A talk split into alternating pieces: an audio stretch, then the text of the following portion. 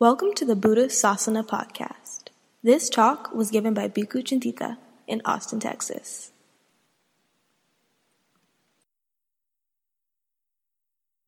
During the last 12 weeks, we've investigated the traditional social structure of the Buddha Sasana, in particular, the roles of the monastic and lay communities, the differentiation into adept and folk Buddhism, and the critical importance of refuge in holding it all together.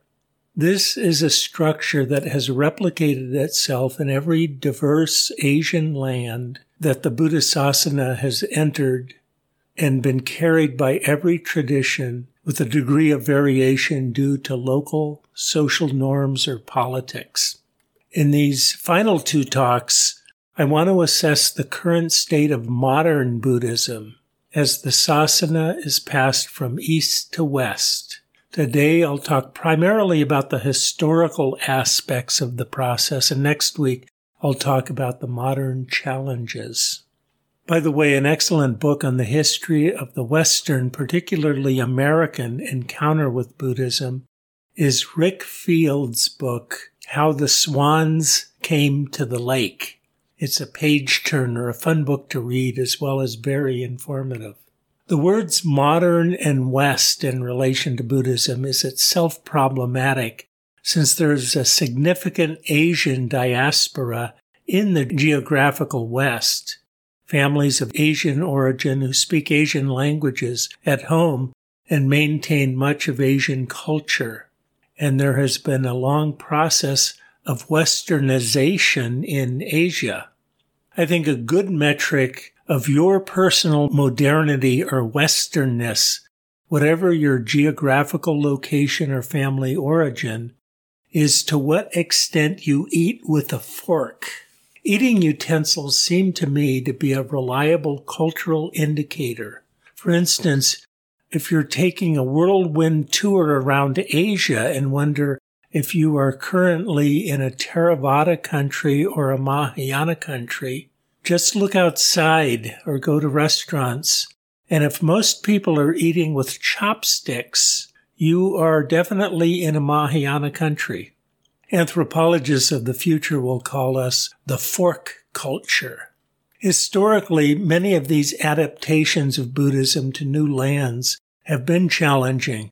Certainly, that from India to Central Asia and then to the land of the chopstick because of enormous cultural barriers. Incipient Buddhists must wrap their heads around many foreign concepts, but to do so they rely on an indigenous matrix of conceptual, behavioral, and affective categories understood in the existing folk culture. The Chinese case provides a useful analogy to what is happening in the West. Robert Sharf, a scholar in Berkeley, describes how after Buddhists began trickling into China from the Silk Road about the first century AD, early efforts at translating Buddhist texts of Indian and Central Asian origin had to make use of a largely Taoist conceptual scheme and vocabulary, a system of concept matching, ko-i. Buddhism seems, as a consequence, to have been originally mistaken for a form of Taoism in which the Buddha served as a god with certain supernatural powers. At this stage, Buddhism was probably almost entirely folk Buddhism. There was little evidence that teacher monks made the long journey into China from India or Central Asia in great numbers, nor that any schools of Buddhism were founded by such monks.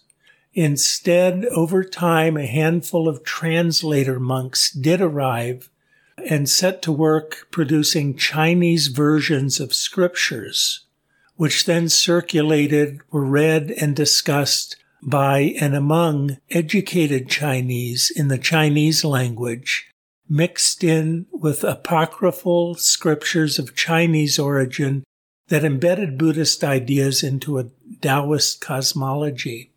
A very occasional Chinese pilgrim would make the decades long trip into India and back to train with the adepts, fetch scriptures back, and then teach to Chinese disciples. But early Chinese Buddhism was remarkably insular and remarkably slim in the way of guidance from foreign adepts. It took centuries to develop authentic adept Buddhist traditions in China. An analogous process is going on in the modern West in modern times. In this case, the indigenous influence has been largely of Christian Protestant and scientific rationalist origin, and the result is in fact commonly called by scholars Protestant Buddhism. Interestingly, the development of this Protestant Buddhist hybrid began not in Europe or America, but in Asia, particularly in Ceylon and Japan in the 19th century. In both of these nations, Buddhism was challenged to modernize according to Western standards because of Western colonial and empirical pressure. In both of these nations, a Western educated elite was in the making, and in Ceylon, many Protestant schools had been educating youngsters for decades. The challenge to these cultures was the presumption of the superiority of Western culture in general, along with Western science and technology, and of the non-heathen Christian faith in particular. In these desperate times for a dispirited East, Asian Buddhists with Western educations, people who undoubtedly knew how to wield a fork, began to promote the idea of a Buddhism that was compatible with Protestant values, yet of superior rationality and of greater compatibility than Christianity with modern science. David McMahan, in his book, The Making of Buddhist Modernism, also an excellent read, writes that in accord with the Protestant Reformation, each individual could have unmediated access to God and hence had no need for special places, priests, icons, or rituals. Sacredness began to withdraw from things and to be pushed to two poles God Himself beyond the world and the individual in his or her own faith. This aspect was then pushed further by scientific rationalism. Recall that Protestantism was a protest movement against the excesses of Catholic religiosity. The hybrid that emerged in Buddhist Asia was a kind of Buddhism scrubbed of much of its religiosity and folk elements and thereby spotlessly suitable for the Protestant influenced West. It was successfully applied in Ceylon, where Buddhism survived a rising tide of Christian missionary exuberance.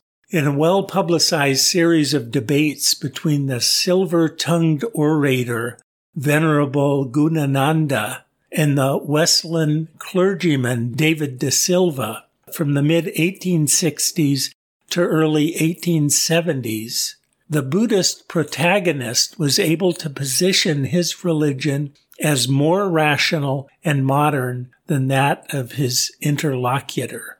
One of these debates was published in London to great interest and read, among many other people, by Colonel Henry Steele Olcott in America, who had been a Union officer in the American Civil War and who was so inspired by the Buddhist message in these debates that he went to Ceylon and eventually became supposedly the first person of European descent officially to convert to Buddhism. Shaku Soen Roshi of Japan and Anagarika Dharmapala of Ceylon, a protege of Olcott, presented and made a big splash at the World Parliament of Religions in Chicago in 1893, which was part of the Chicago World's Fair. Dharmapala described Buddhism for his Western audiences as free from theology, priestcraft, rituals, ceremonies, dogmas, heavens, hells, and other theological shibboleths. D.T. Suzuki, at that time a young disciple of Soen Roshi, would help splosh the emerging hybrid into the 20th century, becoming a Harvard professor and popularizing the concept of Zen in America. The result of these developments in Asia and then in the West were a renewed confidence for Asians in the strength of their own culture and faith, and a cascade of interest in Buddhism for the West. Also worth mentioning is the beginning of the Vipassana movement in Myanmar, which also had similar origins, which we'll discuss next week. Of course, almost any Buddhist tradition could use a good scrubbing and can afford to lose much of its religious muck. But certainly in the hands of many a nursemaid, authentic functions may have been inadvertently thrown out with the bathwater.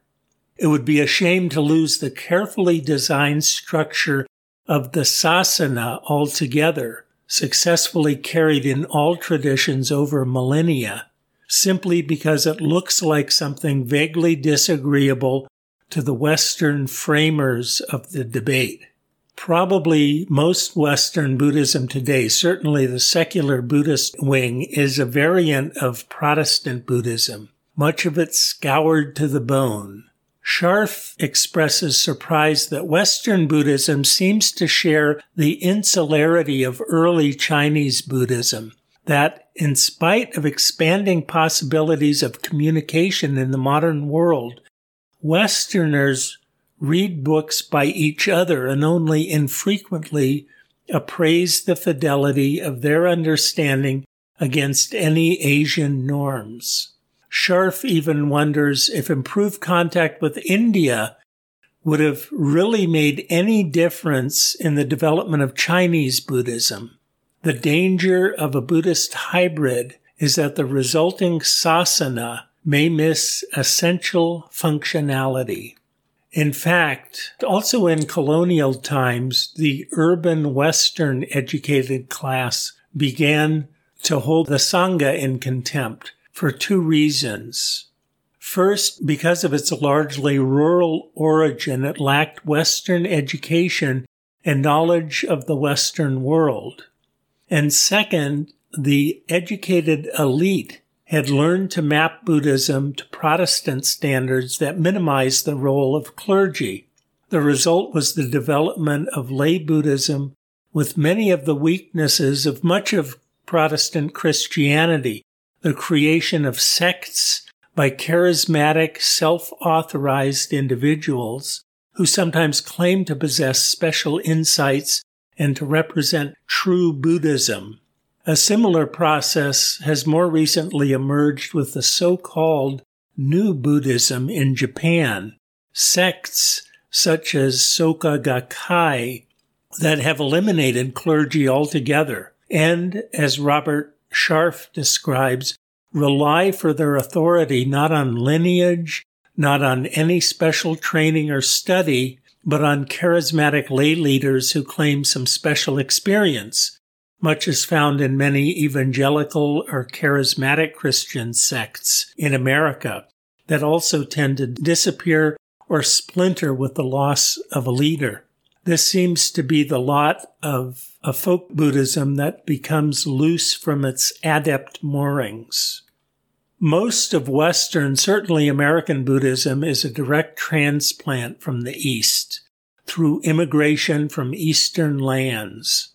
Generally, when a critical mass of people from a particular culture find themselves in the same city or town in the West, they get together, purchase some property, found a monastery, which also functions as a community center. Then they recruit monks or nuns from abroad to relocate there. Often these small Buddhist communities are isolated by language and culture from other Buddhist communities in the area. They encounter Western culture primarily as their westernized younger generation grows up. Buddhists or would be Buddhists of non Asian descent in the West found meditation groups, then temples, and read books on Buddhism. A relatively few find their way into ethnic Asian centers or travel to Asia to practice Buddhism. The ones who do often end up becoming teachers in Western communities. The first thing to notice about Western Buddhism, for instance, is found in America, is that the traditional Sangha is as yet almost completely absent. There are maybe about 200 full fledged monastics in America, me being one of them. Relatively few Western Buddhists have direct contact with monks or nuns, and most have never even met one. Nonetheless, prominent monastic teachers and authors known as at a distance through books and other media are highly influential and active in the West. The late Thich Nhat Hanh, the Dalai Lama, Pema Chodron, Bhante Gunaratana, Thupten Chodron, Bhikkhu Bodhi, Ajahn Sumedho, and so on. All of these are widely regarded as wise people, excellent resources for conveying the Dharma and exemplary role models just not physically present for most of us. At the local level, the role of formal adepts among Westerners is probably most closely represented variously by ordained priests in the Japanese or sometimes Korean Zen traditions, typically with some training in a monastic setting, by certified lay lamas in the Tibetan tradition, many of whom have lived in a cave for three years, and by a number of ex monastics, primarily trained in the Theravada countries of Asia, and by various Buddhist scholars who also practice Buddhism. Unfortunately, this does not constitute a set of adepts that is consistently recognized as such by the wider community. And in fact, the value of any kind of clerical authority is dismissed by many in the West, even in the best of circumstances.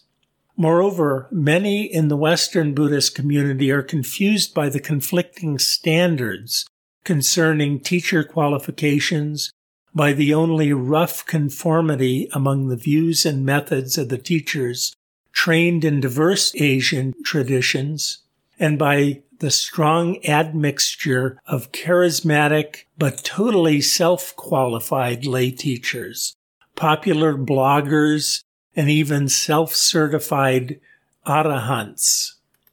This is not to say that there are not many excellent adept lay teachers in the West. Most of these have trained in close proximity to the Asian Sangha. Significantly, the word Sangha itself, the third gem, is generally applied to the community at large, contrary to any Asian usage of which I am aware. For instance, lending this word to names for informal weekly meditation and discussion groups. The Plum Blossom Sangha is the local Thich Nhat Hanh group that meets in a yoga studio once a week here in Austin, Texas. I got curious about the origin of this generalized usage of the word Sangha. When I was living in Myanmar in 2009, I emailed the late scholar John McRae, a specialist in East Asian Buddhism, about this. And he emailed me back. What he said was, I agree that the Western usage of Sangha to include ordained and lay practitioners and believers is unusual or idiosyncratic. Still, this is standard usage in the West. Nonetheless, Buddhism in the land of the fork has some notable strengths. In particular, Western Buddhists tend to be highly educated at least so far. Someone did a demographic study of Western American Buddhism some time ago and discovered that the average level of education is postgraduate. Go to any Zen center or Shambhala center and you will find many professors, educators, engineers, psychotherapists, and other professionals. Interestingly, the study also found that Republicans were outnumbered three to one by members of the Green Party. Not that Republicans are not welcome. This means that Western Buddhists actually study Buddhism to a degree that is probably unprecedented in Asian history and adept knowledge is therefore more widely spread in the lay community rather than largely concentrated in the official monastic sangha, at least so far. However, practice among these intellectual adepts is often narrowly limited to meditation, as we'll see next week. Also, the entrance of Buddhism into a new culture has often historically represented a renewal of the tradition in which crystallized understandings are reevaluated and fruitful new ideas developed. Dogen in 13th century Japan is an example of one of the brilliant minds that emerged in just such a juncture. Moreover, Western methods of scholarship are proving invaluable giving us a more comprehensive view of the Dharma and the Sasana than has ever been available since the time of the Buddha. Let's stop here for now. I want to continue this discussion a little further next week to give an idea of what is Dharma and what is folk Buddhism in Western Buddhism today. Yes, there is a Western folk Buddhism. In fact, it's probably in a more advanced state than Western adept Buddhism so far. And in particular, I want to look at the modern meditation movement, which has become so significant in the West.